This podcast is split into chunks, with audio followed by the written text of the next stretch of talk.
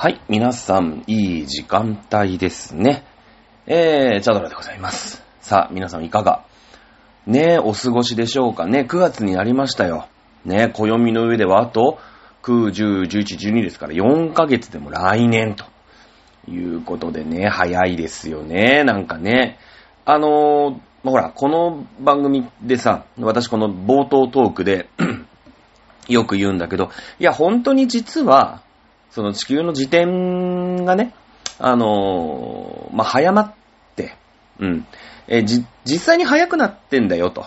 だけどそれは NASA とか、うん、JAXA が隠してて、ね。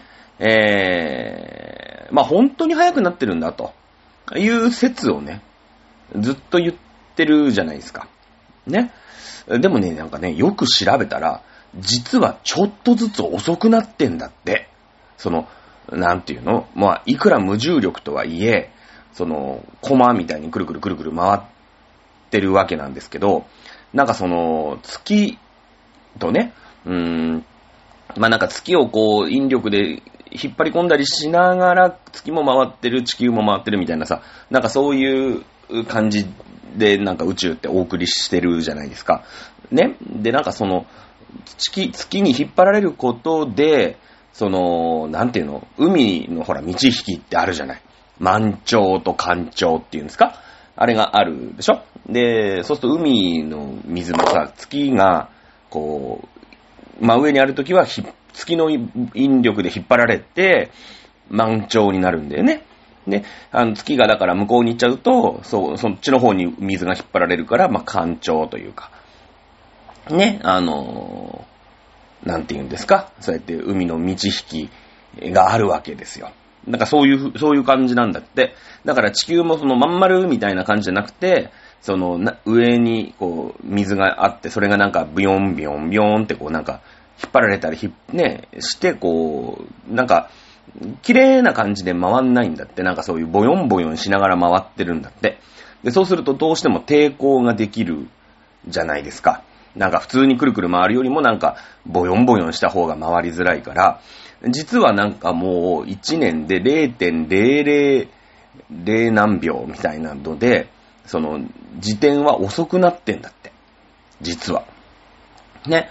で、だその俺、同じことがきっと太陽と地球とかでも起きてるでしょ？知らないけど。まあ、太陽に引っ張られて海がね、満ち引きとかはないかもしれないんですけども、なんかそういうので、どんどんどんどんその、止まる、止まる方向、止まる方向みたいな、になるんだって。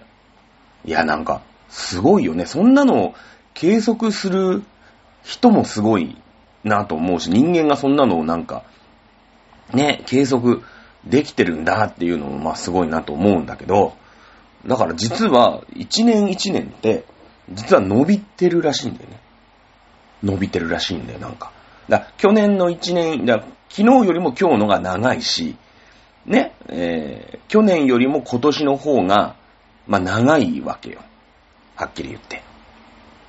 なのにもかかわらずよ。いや、一年経つの早いねってみんな言うじゃん。ね、だって、言う、よくさ、ほら、なんかね、なんかたまに会ったお友達とかと飲んだりするときにも、絶対その話するし、ね。だけど、その時に、納得しない人いないじゃないですか。なんか、いやいやいやいやって、今年は長いじゃないですかって、言う人見たことないでしょその老若にゃんにを見たことないでしょねなんか女子は遅く感じるとかでもないし、若いやつは遅く感じる。もう今年は盛りだくさんだったよねなんつってさ、ねまだ11月だよなんていうやつ見たことないじゃん、はっきり言って。だから、まあ、少なくとも、世界中の、まあ日本だけってことはないよね。多分言ってると思うんだよね。いや、なんかアメリカ人と話した時は、いやいや、今年は長いですよって言うっていう、僕はあんまりアメリカアメリカ人と話す機会がないんでね。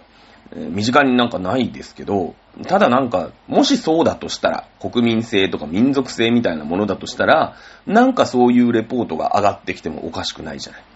なんか中東の人はすげえ一年を毎年毎年長く感じるよとかね、その、うん、キリスト教とかさ、イスラム教とかそういう宗教的なね、ものの考え方みたいのに左右されるんだったら、まあそういうレポートがさ、あってもおかしくない、いいじゃないですか。だけど、まあそんなこともないよね。うん。だから、まあ、こう、万人が全員持っている何かそういう、なんか気持ちだと思うんですよ。ね、これを、うーん、解き明かした人には、なんか、賞をあげたいよね。なんか。なんか賞をあげたいよね。なんかそういう素晴らしい賞があるなと思いますけれどもね。実際そういうのを解き明かす人いないでしょうかね。うん。はい。なんか永遠の、永遠のテーマだと思ってます。私も、あの、多分に漏れず、えー、今年は早いなって、正直思ってますね。はい。ということで、今日は早めに切り上げないとね、いつもこう尺足らずになりますからね。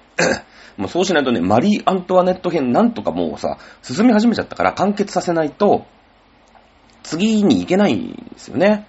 なので、サクッとやっていきましょう。さあ、えー、っと、前回は、マリー・アントワネット、ね、えー、嫁いでから3年、やっとパリ凱旋しました問題、やりましたね。うん。まあ、パリに凱旋なんていうことになると、その、パレード暗殺未遂事件ね。うん。えー、それから、フェルゼンっていうね、イケメンが現れまして、えー、仮面武道会出会ってしまうときめく事件が起きましたね。えー、それから、あまあそういう、そういうね、イベントごとがあると、まあ、マリー・アントネットをこう、なんて言うんですか、亡き者にしようとかね、いろんなことを考える輩がいるわけですので、えー、フェルゼンへの偽ラブレター事件ありましたね。えー、それから、うーん、なんかね、こう、まあ、マリー・アントネットもこのフェルゼンってやつと出会ってからちょっと浮ついてるわけですよ。ね。で、そうすると、まあ、オスカル、オスカルってのはこう、マリー・アントネットの、うーん、お月のね、えー、この絵隊長なわけですけれども、だから、気が気じゃないわけですよ、うちのね、お嫁さん。本当にね、なんかもう好き放題生きてるもんだからって言ってかかりっきりになってて、まあ、オスカルのことが好きなアンドレイは全然自分の方を向いてくれないということで嫉妬すると。ね、嫉妬問題。ありましたね。えー、という、まあ、そんな感じで、えー、まだ、マリー・アントネット王太妃ということでね、えー、国王のお嫁さんまあ、次期国王であって、今の国王のお嫁さんじゃないんですけど、今日はね、えー、マリー・アントネットが本来のその、なんていうんですか、えー、王妃になるところぐらいまで、バーッとね、えー、進めていきたいなと思います。結構今回もね、えー、濃いですよ、はっきり言って。ね、えー、いうことで、早めにちゃっちゃとやっていきましょう。さあ、あマリー・アントネットね、まあ、その、パリでのね、仮面舞踏会、フェルゼンと出会ってニッコニコ、ね、えー、結構その、自分のおお嫁さんとか自分の旦那さんにときめかないもんですからね、ルイ16世ですよ。ね、えー、まあ、まだルイ16世じゃないですけど、そのうちルイ16世になる男に全然ときめかないわけですね。えー、ということで、まあ、何かこう、なんていうんですかね、満たされない気持ちをこう、何かで、ね、うさばらししようと。もともと自由な子ですから。うん。えー、今度ね、馬に乗りたい。言い出すわけですね。馬に乗りたい。あのー、こう、ライバルのデュバリー夫人が、こう、颯爽と馬に乗ってね、うーん、まあ、かっこよくこう、王王宮を、まあ、散歩している姿を目撃するわけですよ。で、そうするとね、私も馬に乗りたいわ。いうことで、ね、えー、馬に乗りたいっていうわがままをまた言ってくるわけですね。えー、そうなってくると、まあ、何ですか、まあ、オスカルとしてはね、まあ、オスカルというか、その、国王サイドというかさ、その、なんていうの、宮廷サイドとしては、まあ、えー、なんていうんですかね、まあ、まあ反対するよね。うん。あなたにもしものことがあったら困っちゃいます、みたいなことで、まあ、却下をされるわけですよね。うん。えー、私も乗りたいって、いやいや、そんなこと言って、そんなおてんぱなことしちゃいけませんということで、却下をするんですね。で、マリー・アントネット、ここで却下されてね、引き下がるような女じゃないわけですよ。ね。えー、まあ、万が一あるといけませんので、周りはね、許可しないんですけれども、今度は自分の旦那さん、王太子に、マリー・アントネットは頼み込むわけですね。いいでしょ、あなた、と。私も馬に乗ってみたいのって言うと、まあ、大太子の方は大太子の方でね、女のマリ・アントワネットとは、まあまあうまくいってない。わけですので、こんなところでチャチャを入れてしまってはね、もう夫婦関係破綻してしまいますので、まあいいんじゃないと。ね、どうせこう、その辺プラッとするんでしょっていうことで、まあいいんじゃないということで OK をもらいます。ね。えー、まあしょうがない。ね、その旦那さんがいいっちゅうんだったら、まあまあ、お付きの人もね、そんな王太子、自分、その、次期国王に反対することはなかなかできませんから。ね、えー綺麗な、あの、白馬がね、えー仕立て、えー、あげられるわけですよ。うん。でね、この馬を、まあ、仕立てたというかね、馬のお世話係をしていたのが、アンドレなんですね。アンドレ。まあ、アンドレはオスカル。オスカルは近衛兵ですから、なんか、お姫様のね、身の回りの、こう、警備をする部下なんですね、アンドレさんは。今ね、この馬係、ね、やってるわけですよ。えーそうなってくると、まあね、アンドレのところに指令が来るわけですね。あの、お姫様が馬乗りてえって言うから、まあ、綺麗でね、えーいい馬、ちょっと手配しろということで、アンドレがこう手配するわけですよ。ね、お世話して。えーまあ当然ね、これはもう伏線、ねなんですよね。当然これは伏線で、えー手配しのアンドレということになるわけなんですけども、えーここでね、まあ、馬に乗って、キャッキャッキャッキャして、ああ、楽しかったわって言うと、それはもうアニメね、漫画になりませんから、まあ当然のように、この白馬が暴走するんですね。あの、今回何も、何も細工してないですよ。だってほら、その、王女のね、プライベートの話ですから、その、なんか外にね、なんかすげえ乗りに行ったりと、この間、ね、えー銃に細工してさ、馬が驚いてワンチャン王太子死んでくれたらいいのに、みたいなやってますけども、何の細工もしないです。何の細工もしてないんですけど、ここで白馬は暴走するんですね。うん、暴走します。ね。そうすると、こう、なんか、アンドレはさ、罪に問われちゃうわけなんですよ、後々ね。だって、その馬が粗相したのは誰がね、この馬手配したんだって言うとアンドレなんですよ。ね。まあ、あの、白馬が暴走してね、えー、アントワネットはこう、馬にしがみつきながら、ギャーってね、こう、連れ去られていっちゃうんですけども、まあ、こういう時に来るのは間違いないオスカルですよね。オスカル。まあ、もちろんその、この絵隊長ですから、もう、近づき、お近にはいたわけですよ。ね、姫さんが馬乗るっていうか、まあ、しょうがねえな、つって、警備をね、買って出てるわけですけど、まあ、案の定馬が暴走するんで、えーアンドレ追いかけるんですね。追いかける。で、もう、その、並んで、馬を並んで並走して、こう、お姫様をね、えーの馬に飛び移って、こう、お姫様を、なんていうの空中キャッチしながら飛び降りて、ね、ゴロゴロゴロゴロンってなるわけですよ。その、なんだろうね、君の名はで言ったら、まあ間違いなくこの二人は入れ替わるぐらいのイメージのゴロンゴロンゴロンですよ。ね、えー、だと思いますけれども、あの、オスカルさんはそこでね、えー、まあなんとかギリギリ姫を助けるわけなんですけど、この助けた時に、うーん、まあちょうどね、こう、まあ下、下、やぶっていうんですか、えーそういう草むらにぴょんってやったんですけど、その時にね、えー木の枝が腕にこう、ぐさって刺さってしまう。まあ、大怪我。まあ、危ないですよね。だって、一歩間違う、本当にってそのゴロンゴロンゴロンがさ、ね、一歩間違えればアントワネットが大怪我をしていたかもしれないんですけども、まあこれは運がいいのか悪いのか、オスカルが大怪我を、まあ、するわけですよ。で、アントワネットも、まあそんなこんなでね、馬からまあ飛び落とされてるわけですから、えー、まあ気絶してね、意識不明の状態でございます。もう大騒ぎですよね。ほら、言わんこっちゃないってことです。ね、えー、いうことで、国王元ルイ15世ですね、えー、は馬を手配してたやつをね、何をやってたんだドイツだっていうことで、まあ、激怒するわけですよ。えーそうなってくると、まあ、私でございますと言ってね、えー馬の世話係、馬宿係のアンドレが、まあ、ひ引っ立てられてくるわけですよ。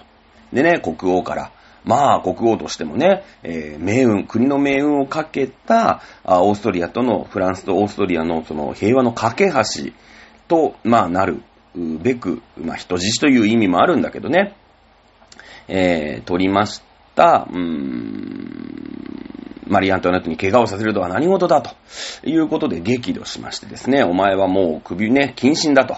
首を洗って待っていろということでね、ほぼ死の宣告。まあこの時代、国王陛下激怒させたらもう簡単に人なんか殺されますからね。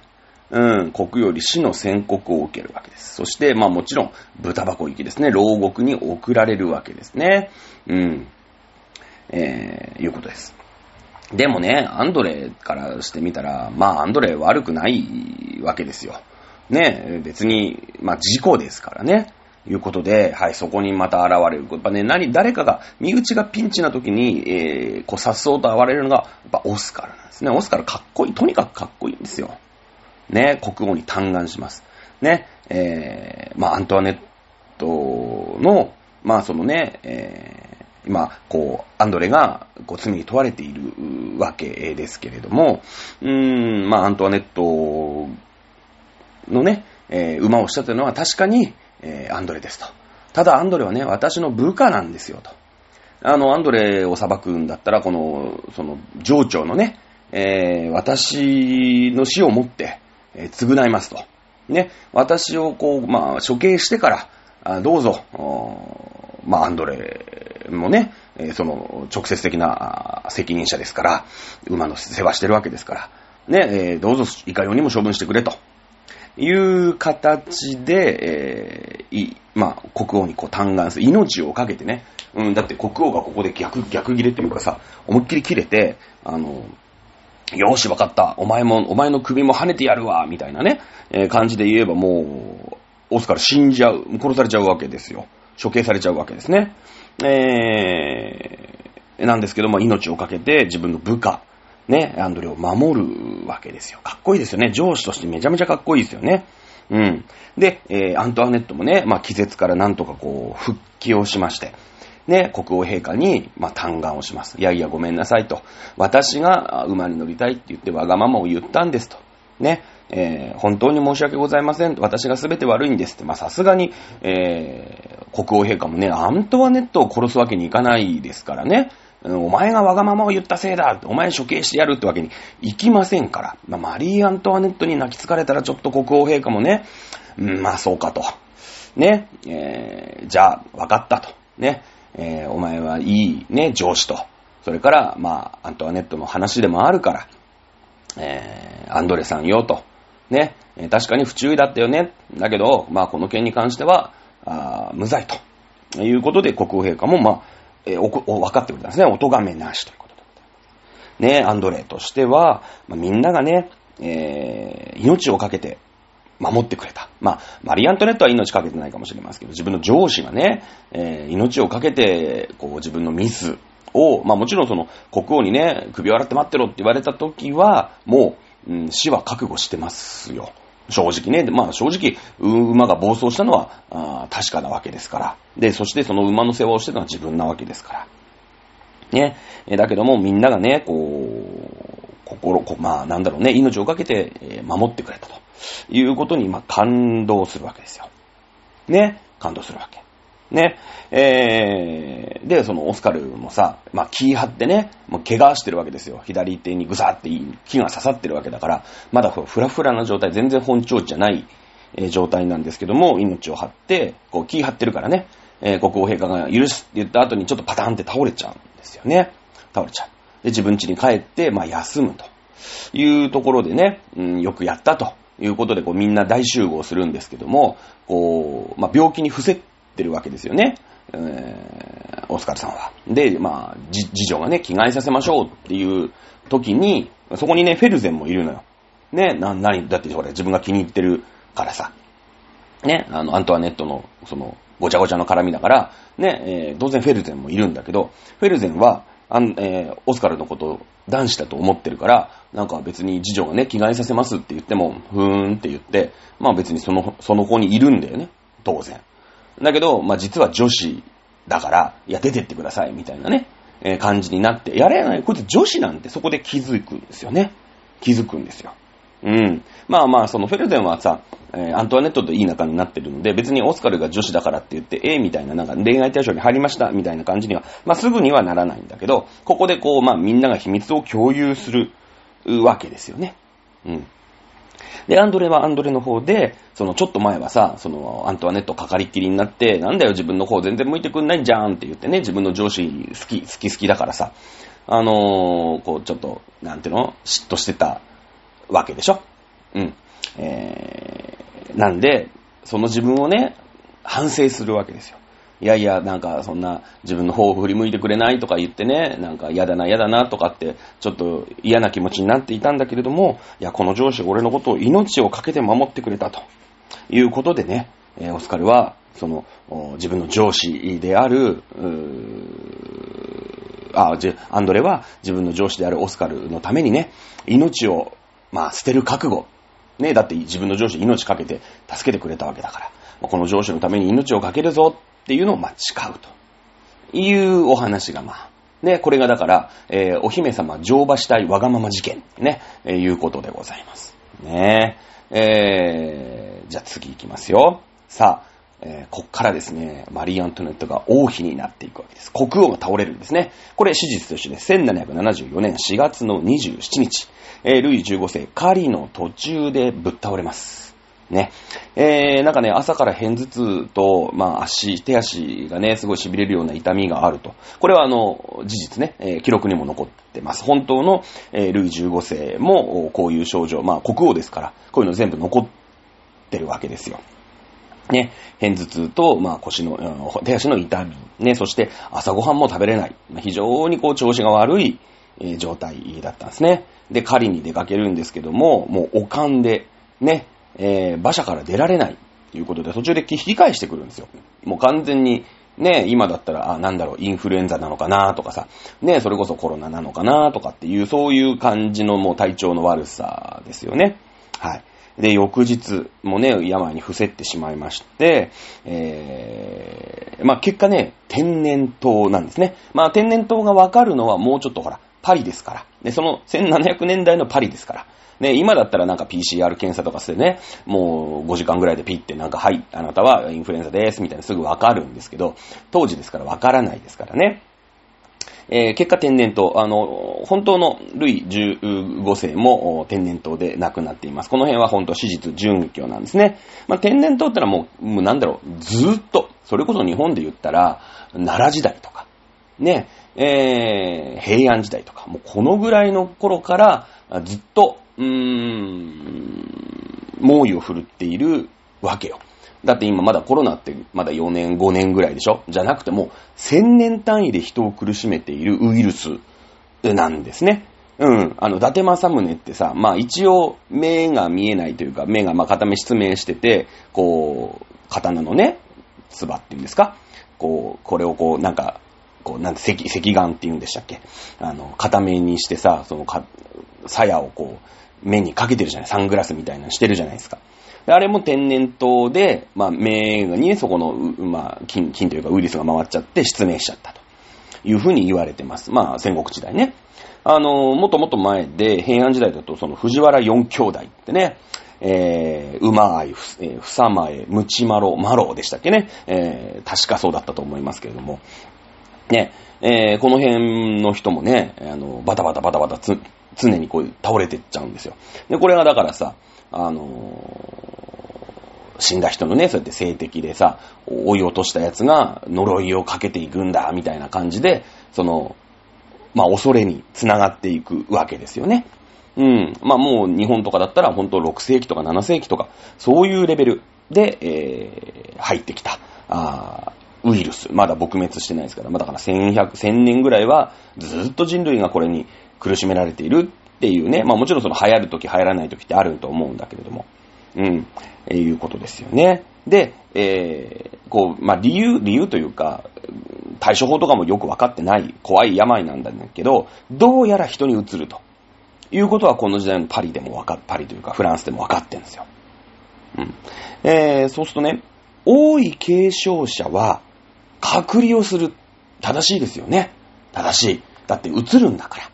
一族老頭みんな死に絶えてしまったら、ね、特に王家なんて、えー、滅びてしまいますので、えー、王位継承者はもう隔離をして、絶対会えない面会者説です。まあコロナと一緒ですよね。うん。えー、っていうふうに、当時のフランスの法律でもこれ定められてるんですよ。うん。ね。定められてる。隔離。今でもそうだよね。うん。えー、だから、まあ自分のね、えー、まあお父さん、あまあおじいちゃんになるんだけど、あの、まあ、お見舞いすらできない状態ですよ。うん。で、お見舞いをできる人っていうのは逆に多い継承権がない人なんですよね。ない人。だから、なんだろうね。で、特に、その、国王が亡くなるとやばい人たちだよね。だって、お見舞いに行くってことはさ、国王陛下亡くならないでくださいっていう気持ちからお見舞いに行くわけじゃないですか。ね。ってことは、国王が亡くなってしまうと、立場が危うい人たちがお見舞いに行くんですよ。はい、誰でした？デュバリー夫人だよね。デュバリー夫人は、もうね、血筋も良くない。ね、ただの、まあ、ソープ嬢ですよ。うん。だけども、まあ、自分がね、えー、ある貴族の家を乗っ取ったりとか、ね、国王に、まあ、ね、夜の相手で、まあ、うまいことをこう見初められたんでしょうね、おそらくね。えー、愛人として、えー、まあ、生きていくわけですから、ただの今の国王の愛人って言ってわがまま放題やってるわけですよ。もう国王がいなくなったら、なんだこの女はと。ね、国王がまあ、なんか囲ってんだから、まあ、ね、宮殿に置いてやったけど、うん、国王死んでしまったら、やばいと。ね、追い落とせっていうことになるわけですから、まあ、デュバリー夫人以下ね、その国王が亡くなる、現国王が亡くなるとやばい人たちが一生懸命お見舞いに行くんですよね。うん。はい。えー、まあ、デュバリー夫人は、うーん、やばいということをここで気づくんですよ。でね、まあ、現国王が、まあ、亡くなる。ね、もうこれは助かれそうない、ないぞっていうことがまあ分かってしまうわけですよ。の体に点々とかできちゃって、どうやら天然痘だと。いや、天然痘は治んないよと。もう死ぬぞあいつっていうことがもう、えー、分かるわけですもんね。噂話がわーって広がるわけですよ。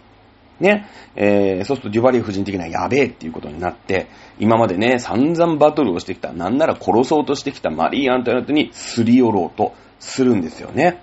うん。で、えー、まあ、マリー・アントワネットね、基本的にはデュバリー夫人なんか口も聞きたくないわけですから、ね、もうしょうがない窓口をね、誰か、誰かなんとかね、取り持ってくんねえかなということで、まあそういう時はもうオスカルぐらいしかいないですよね。オスカルを窓口にね、いやいやなんかちょっとアントワネットネットちゃんと仲良くしたいんだけど取り持ってくれないみたいなことを、まあ、言うわけだよ。だけどさ、まあ、オスカルからしてみたら、2回ぐらいもうデュバリー夫人の置いた、ね、もう本当だったら告げ口して、ね、もうなんか、追放したっていいぐらいのことを、まあ今の国王のね、愛人だから、うーん、俺のね、胸三寸に留めておいてやるけど、みたいなのが2回ぐらいあるわけじゃん。で、いやいやなんか現国王が病気になりましたって言って何こいつすり寄ろうとしてんのっていうことで、門前払いされるんですね。まあ、門前払いされるよね。こういう時にだから、お里が知れるというか、ね、えー、やっぱみんなと仲良くしなきゃいけないんですよ。やっぱり。もう、もしくはだからもう国王と心中する。うん、国王がいる間はもう贅沢三昧するし、国王がいなくなったらスパッと、うーん、もうなんていうの？諦めて、えー、どっかの宮廷に引っ込むとかね。えー、そういうことをしなくちゃいけないわけですけどね。えー、そんなことできませんので、デュバリー夫人はね。あの、まあ、拒否をされちゃうわけですね。で、えー、どうしようどうしよう、やばいやばいやばいということで相談するのがオルレアン公。今まで散々悪巧みをしたら、今度ほら、同じ立場でしょ。オルレアン公も現国王がいなくなれば、ね、えー、皇位継承権結構高めですから、ね、あのー、割とこう、で、今の、だえー、マリー・アントネットの旦那さんね、もういなくなれば、ワンチャンこの人国王になれるかもしれないぐらいのとこでしょ。だから現国王の原告を派閥でね、マリー・アントネットなんとか潰したい派なんだけど、同じこう志を持ってる人だからさ、オルレアン公に相談するのやばいよね、わっちら、みたいな。あの、このまま次の国王がね、アントワネットの旦那さん、ね、だからルイ16世が、あいてしまね、その王になってしまったら私たちやばいわよね、どうするって、まあ、相談するんですよ、悪巧み相手に。うん。だけど、今度オルレアン公はオルレアン公で必死じゃん。ね？オルレアン公もやばいと思ってんですよ。次普通にルイ16世が、こう、王になることについて。で、二人でな悪巧みするのかなと思ったら、その、もう死にかけてるね、えー、国王の愛人に何の価値もない、いうことで、もう門前払いするんですよ。いや、この辺はだからもう、なんていうの、政治的っていうかさ、あの、あれだよね。本当にこう、うーん、手のひら返しえー、するわけだよね。やっぱほんと見るも無残ですよ。ね。で、えー、今度国王ね。国王ももう、ね、分かってるわけですよ。体中に湿疹というかなんか、かさぶたみたいのができてさ。で、あ、これは天然痘だと。天然痘かかったやつは、まあ、治んないよね。ね、死ぬだけだよね。っていうことで、まあもう死を覚悟します。ね。で、えー、最後ね、えー、神にね、えーまあ死について、まあやっぱ死というものと向き合うわけですから、まあやっぱ宗教っていうものがね、絶対来るでしょ？いうことで、まあカトリックですから、司祭様、まあ司教様ね、大司教様、まあ司祭の上なんですけど、司教っていうのがね、えー、カトリックですから司祭になりますよね。あのー、プロテスタントは神父さんになります。だから、えー、もうめっちゃ偉い、まあ、宗教の、まあ、なんだろうね、えー、そういう人。ね。あの、博士課程とか持ってる人です、司教さんって。はい。で、に、まあ、最後ね、あの、神に祈らせてほしい。だってほら、隔離されてるから、教会とかにも行けない、礼拝とかも行けないんじゃん。ね、だから、まあそういう、なんだろうね、えー、ちょっとした、まあ自分の部屋に、まあ司教さんを、まあ、招き入れて、最後、あの、懺悔をさせてくれっていうことで国王も死を覚悟するんですよ。うん。えそしたらね、この司教が言うんですね。はい。えあなたが神に何かを懺悔したいとするのであれば、えー、おめかけとしてそばに置いたデュバリーを追放しなさい。これをね、司教様に言われてしまうんですね。説教されてしまうんですよ。うん。あの、だから、その、まあ、国王っていうね、その、権力があるし、まあ、もう一個、カトリックですから、絶大なる、うーん、その、教会っていうのが、まあ、権力を、まあ、持ってて、お互いに、まあ、そこは、こう、争わないようにね、うまい関係でいたんだけれども、教会側の偉い奴が、国王がね、えー、死を前に神に捧げたい言葉があると、懺悔したいんですって言ったら、その大司教様が、妾のデュバリーを追放しろっていう風に、まあ、説教するということはですよ、当時のだから宗教勢力にとって、このデュバリーっていう女に、この人もまあ本当に実在をした人をモデルにしてるんだけれどもね、アニメだけじゃなくて、本当にデュバリー夫人っていうのはいるんだけれども、あの、まあ、マリー・アントネットとそんなバチバチだったかどうかは、まあ、それはね、えー、アニメなんですけど、デュバリー夫人というのがいて、本当に王王様のおめかけさんだったんだけれども、うん、この人について、まあ、司教、ね、司教側、ね、宗教勢力側も面白くねえなって思ってたんだよね。やっぱりそういう、まあ、宗教って本当に格式とかさ、伝統とかそういうのをしっかり受け継がなくちゃいけないっていう、まあそういう勢力じゃないですか。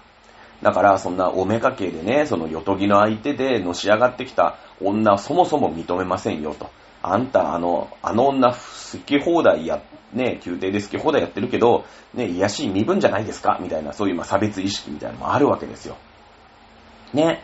えー、いうことで、やっぱ宗教側も、この、まあ国王だからまあね、国王のがいいって言うんだからいいけど、まあどうかと思うよって正直思ってたんだよね。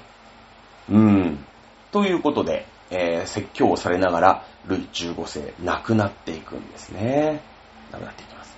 さあ、亡くなったということは、次期国王、まあ、ルイ16世、正式に、えー、国王になります。そして、まあ、まだ戴冠式やってないけどね、もう決まりました。そして、若い19歳かな。19歳のマリー・アントネットも、もう、王妃ですよね。王后っていうんですかね。まあ、女王っていうんですかね。えー、となることが、まあ、決定されるわけです。はい。そしたら何が起きるか。当然、デュバリー夫人の追放が下るわけですね。マリー・アントネットデュバリー夫人バチバチですから。ね。で今まで国王陛下の、まあ、愛人だからとりあえずでかい子をさしてあげてたわけですけれども、デュバリ夫人、しょうがないですよね。国王陛下亡くなってきたら、別に全国王、もう亡くなった国王のね、愛人ですから居場所ないですよ、はっきり言って。宮廷の中にね。ということで、えー、まあ、追放をされるわけですよ。ね。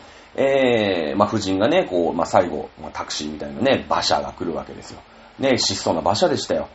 ね、普通だったらさ、なんか、キンキラキンのね、なんか、かぼちゃの馬車みたいなわかんないんですけど、そういうのにさ、こう、家財道具とかいっぱい詰め込んでね、えー、行くわけなんでしょうけれども、ただただ、ね、それはあんた違うでしょ王様のもんでしょ王家のもんでしょあなたは愛人なんでしょって追放ですから。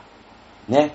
えー、もうなんか普通の、普通の、なんか、ね、東京無線みたいな感じのやつよ。だからその、ほら、センチュリーとかさ、そういう車でね、なんか後ろの、ま、ガラスにさ、レースのカーテンみたいなのあるそういうあるじゃない。偉い人が乗りますよ、みたいな。ね、ちょっとこうパワーウィンドビーってやって、なんかニコニコね、愛子様が手を振ってますみたいな、そういうのあるじゃない。センチュリーみたいなやつ。クラウンとか。そういうんじゃない、そういうんじゃない。ね、王宮のとこに一台の馬車が来る。質素な馬車。ね、今で言ったらもう東京無線がビヨーンって来て、はい、お客さんどこまでですか？みたいな感じですよ。ね、青の緑色のタクシー来るわけですよ。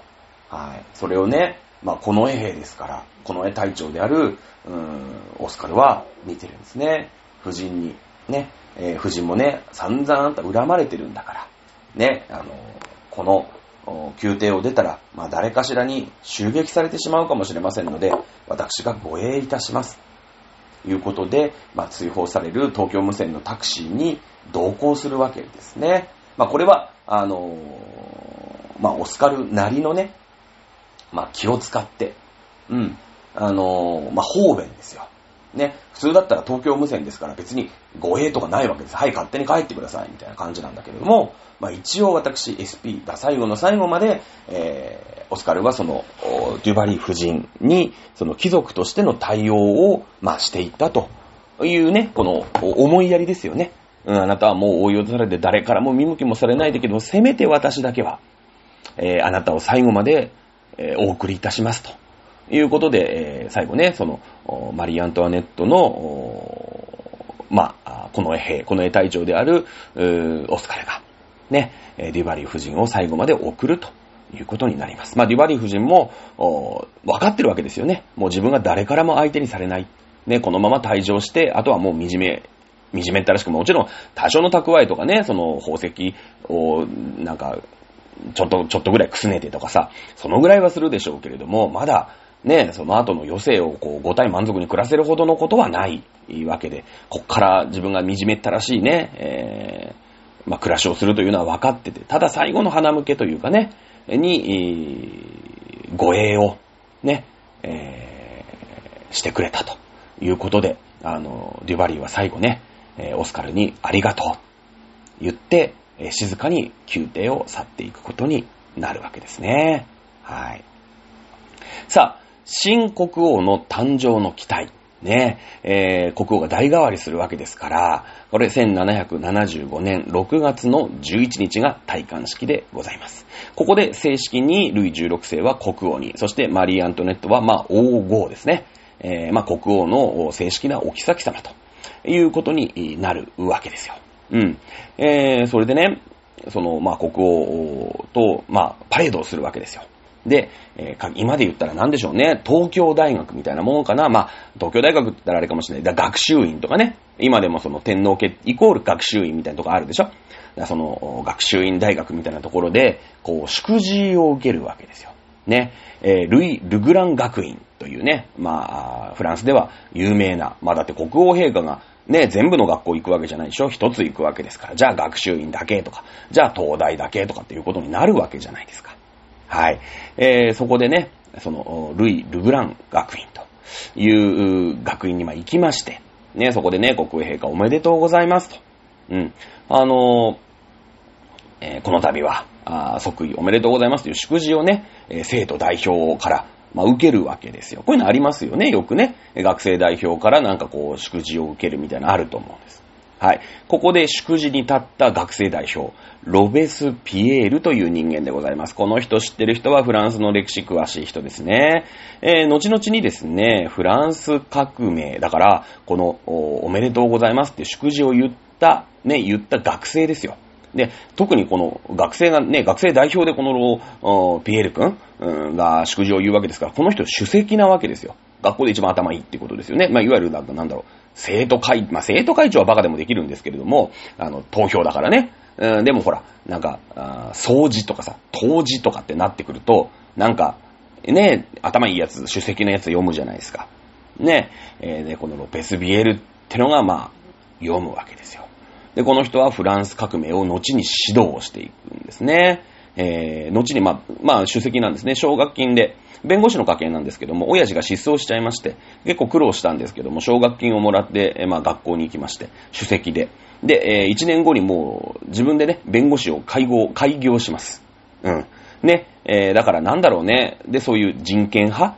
なんか国王が好き勝手やってんのおかしいよね、みたいなあの、人権派弁護士みたいな。今で言うとそうね、福島みずほみたいなもんかな。なんかそういう、うーん、まあ社会主義というかさ、ね、その国王のその絶対王政っておかしいよねって言ってそういう活動をしていくみたいなね、弁護士の、で、その後政治家になっていく人なんでね、まあこの人も最後の最後で出てきます。ね、あの、革命になってきて、もういよいよ王家ダメでさ、だって、今まで見てても王家ってダメそうでしょなんか。その足の引っ張り合いとかさ、自分が生き残るためにね、いろんな奴を殺してみたりとか、そういう評判を落とし入れてみたりとか、もう腐ってるわけですよ、そういう。ね、国民のことなんか一つも出てきてないじゃん。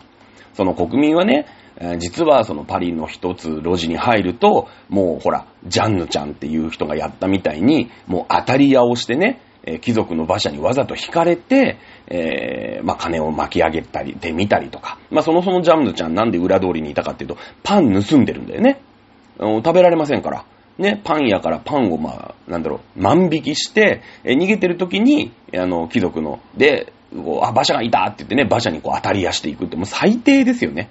うん、だもうなんだろう、あの、大阪で言ったらなんか西成地区とかさ、ね、えー、東京だとそうね、なんか、あ西新井とかさ、こう治安の悪いとこあるじゃない？ちょっと外れに行くと。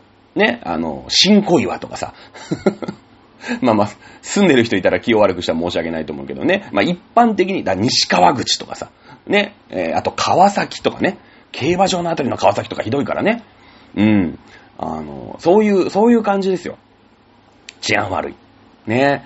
えー、まあ、でもそんなさ、まあ、なんで治安悪いかって言ったら貧乏だからなわけでしょ。結局そうなんですよ。金持ち喧嘩しないんです。貧乏だからみんな治安悪くなるんですよ。物盗んでやろうとか、人殺してやろうとか、ちょっとしたことでなんか相手を恨んでみたりとか、貧乏が悪いんですよ。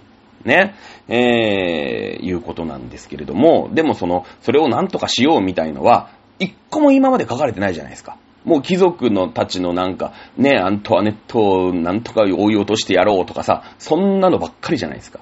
ね、実はまあ、はしょりましたけれども、その、ジャンヌちゃんのね、お姉ちゃん。だから、ジャンヌちゃんは家を飛び出して、失踪して、で、当たり屋をやったらね、たまたま気のいい貴族が、その、ジャンヌちゃんを、じゃあうちに、ね、うちでなんか、幼女としてね、やってあげるみたいな感じでこう、うまいこと貴族の家に入り込んだんですけど、そのジャンヌちゃんのお姉ちゃんがロザリーって言うんだけど、ロザリーはもう本当にまあお母さんが病気になっちゃって、お父さんももういないから没落しちゃってるし、もう食べるものもなくて、本当にその、自分の体をもう売るしかないっていうことに言ってね、もうだから売春をするしかないということになって、あの、貴族の馬車の前に飛び出して、その、まあ馬車止まるじゃない。で、そうすると、こう、まあ、馬車にね、紳士が乗ってるとして、いや、私を申し訳ないと。私を一晩買ってくださいって言って、こう、なんていうの？まあ、身売りっていうんですか？まあ、だから、なんで、無理やり売春みたいなもんだよね。か、なんていうの？売春合ってる？売春、売春だよね。うん。だから、その、いるじゃない？なんかそういう、お兄さんみたいな。なんかいくらですよ？みたいな。そういう感じよ。そういう感じ、そういう感じ。もう、な、になっちゃってるの。で、まあ、その、たまたまその、ね、ロザリーちゃんが選んだ馬車に、えー、このオスカルが乗ってるんだけどね。うん、オスカルとアンドレが乗って、オスカルとフェルゼンだったかな？が乗ってるんだけどね。だから、いやいや、何、何をね、そんな若い時にそんなことしちゃいけませんって言って、オスカルは懐から金貨を一枚渡して、ね、これで美味しいもんでも食べてって言って、まあ、その場はさ、その場は、こう、ね、その晩は、ロザリーちゃんは、えー、まあ、女を売らずに済んだわけですけれども、でもそれってほら、根本的な解決じゃないじゃん。家は貧乏なまんまだし、ね、当然パンは高いし、ね、まあそういうの金貨がありますから、それは1週間、2週間とか食えるかもしれませんけど、まあまた、どうせ貧乏のまんまですからね。うん。まあそういうのをこう見てるわけですよ。でも全然貴族たちはもう自分たちのさ、まあ既得権益みたいなもんですよね。うん。だからなんだろうね。もうほら、えー、年収さ、いくらあるか知りませんけれども、財務省の人とかね、もう2000万とか3000万とかある人たちは別にガソリンが170円でもいいわけですよ。うん。ね、だからトリガー条項、ね、こういう時のトリガー条項で、なんかトリガー条項っていうのは、こう、発動したら、多分15円ぐらい安くなるんだよ。ガソリンがね。私はあんまり車に乗りませんけど、地方の人とか大変じゃないですか。ね、買い物行くにも車。ね、出勤するのにも車みたいな生活をしてる人はもうたまらないっすよ、多分ね。で、その、この間鈴木財務大臣ね、日本の鈴木財務大臣ってこの、まあ財務省出身の官僚ですよ、はっきり言って。もうこの人もうお金持ちなん、なんねこともない。ね、トリガー条項なんかね、発動するって言ったらガソリンの買い控えが起きるとか言ってね、あのー、まあ、ほら、例えば9月の10日からトリガー条項発動しますって言ったら、まあ、9月の10日からガソリンが安くなるわけだから、9月の9日にガソリン入れに行く人いないですよね。うん。なので、えー、やりません。ね。トリガー条項はやりません。じゃあ補助金をちょっとやって、まあ、175円ぐらいに収めたいと思います、みたいなことを言って、めちゃめちゃ今岸田内閣支持下がるんだけどもさ。そういう感じよ。お前らそもそもなんかどうせ175円でもなんか廃屋とか入れるでしょ ?200 円ぐらいで別に痛まないから。だって年収3000万ぐらいあるわけだから。ねだけどやっぱ年収で言えばさ、本当にフリーターとかのね、えー、とか、あのー、シングルマザーとかの人もいてさ、それこそ200万だ、250万だとかっていう人とかいくらでもいるじゃない。もうその人にとっては死活問題だからね。そういうイメージよ。うん、そういうイメージ。ね。えー、もう全然こう、なんていうの、清掃っていうかさ、そういう自分たちの立場をどう良くしていくかしか考えてないからね。うん、この時の貴族なんていうのは。ね、そこでその国王、まあ、その最たる国王陛下の、まあ、戴冠式に祝辞、おめでとうございますっていうね、まあ、その時はだから、あ天才というか秀才の学生であったあロペス・ピエールが祝辞を言ったと。まあ、これは多分ね、祝辞を言ったっていうのは残ってるんで、あのー、本当の話なんでしょうね、おそらくね。えー、ただ、まあ、あその後ね、えー、フランス革命を主導する立場。まあ、なんならフランス革命が終わった後も、政治を動かしていくという立場の、プロペス・ビエールがここで出てくるっていうのは、なかなかね、えー、こう、歴史の、うん、皮肉というかね、いう感じが、しますよね。うんさあ、さっきもちょろっと出てきました、ジャンヌちゃん。ね、えー、貴族の馬車に当たり屋をしてですね、まあ、なかなかこう、いい、いい貴族ね、お人よし貴族、まあ、ちょっと立場はね、あの、そんなに偉い貴族じゃなかったんですけれども、まあ、お人よしの貴族の家にまんまと入り込んだ、ジャンヌちゃんね。はい、ジャンヌちゃんがね、結構なね、暴れっぷりをするんですよ。はい。えー、まあ、あの当たり屋をしてたね、元没落貴族から飛び出して、ね、パンをパクってですね、えー、路地裏に行って、あの、貴族の馬車を見つけてそこで当たり屋をして、うまいことね、貴族のお家に入り込んだ。ね、こう、まあ、幼女みたいな感じで入り込んだわけですよ。ジャンヌちゃん生まれ悪いです。まあ、元々のね、えー、貴族だった時は生まれはいいんですけど、まあ、素養もあるじゃない？だけど今貧乏みたいな。もう必死のバッチで努力をしまして、えー、もう貴族の女性として、もうな、なんら、ね、その多分、ほら、子供がいなかったりする貴族だったのかな、ちょうどね。うん。ということでですね、必死に努力をしまして、立派な、ね、貴族のお嬢さんとして変身を遂げるわけです、ジャンヌちゃん。ね。えー、そして、その、まあ、その、お人よし貴族っていうのはね、ブーレン・ビリエ家って言うんだけど、これはまあ、ちょっとランキングが落ちる貴族ね。でも貴族だからいい暮らししてるんだよ。うん。その自分が潜り込んだブーレンビリエ家を今度乗っ取ろうと画策するんですよ。ね。えー、ブーレンビリエ家に放火をします。ね。そして、えー、まあみんな死んじゃうわけだよね。そして、まあ自分はもう知ってますから逃げ、逃げてですね、偽の遺言書を作っとくんですよ。ほら、あのー、なんか聞いたことあるでしょこういうのは人弁士だよね。えー、あのー、その、私に何かあった時は全財産をね、えー、かわいいかわいいジャンヌちゃんに、えー、相続しますっていう偽の遺言状をね、作っとくわけですよ。まあ、ほら、偽物って言ったって、あ他の人が見て、うん、確かにこれはあの人の字だなってわかるじゃない。今はほら LINE とかだからわかんないかもしんないけど、まあ手書きだからね、ああ、これ確かにあの人の字だなって、まあ見りゃわかるわけですよ。お手紙のやり取りとかさ、してるわけだから。ね。で、それを作って、ねだってほら本人死んでるから、いやいやこんなの書いた覚えがありませんなんていう人いないわけで、みんな放火してぶち殺してるわけですから。ね。で、えー、ジャンヌちゃんはですね、まあ自分の、うーん、なんて言うんですかね、えー、そういう、まあ今で言うと、ななんだろう、行政書士みたいな人、まあ弁護士でもいいんだけど、まあそういう人持っててね、ほら遺言状あるでしょって言って、まんまとこのブーレンビリエ家を乗っ取ることに成功するんですね。うん。人弁士を使って。乗っ取るんですよ。これなんか見たことあるでしょ？そうなんですね。先ほど静かに退場してきたデュバリー夫人。ね。デュバリー夫人はもともとマリー・アントネットがフランス王家に嫁いできた時にはもうブイブイ言わせてたわけですけれども、これだからデュバリー夫人のエピソードゼロなわけよ。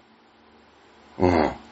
ね、デュバリー夫人も貧しい貧しい、まあ、風俗嬢、まあね、こう、まあ自分で、えー、女性だからね、体を売らなきゃいけない、生計を立てられない人だったんだけれども、うーん、デュバリー家っていうのに潜り込んで、えー、乗っ取って、ね、そして国王陛下に気に入られて、まあ、ブイブイ言わせてたと。いうことで、もうマリアントルトが来た時にはデュバリー夫人っていうね、もう最大のなんかサロン界のライバルみたいな感じで、えー、描かれていましたけれども、まあそのデュバリー夫人がどうやってあの地位まで行ったのかってのは語られないよね。だって知らないんだもん、アントワネットは。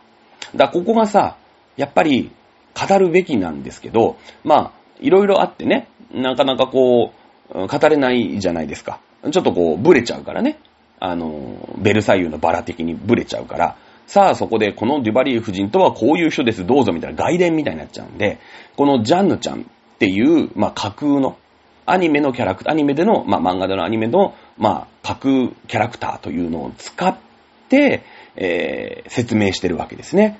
だからこう、なんだろう、デュバリー夫人エピソード0ということで、まあ、あの前作、前話でね、えー、見事綺麗に退場したデュバリー夫人なんですけれども、ここでジャンヌちゃんという新しい登場人物が出てきて、この人がだから、まあ、ジェネリック、デュバリー夫人みたいな感じになるわけですよ。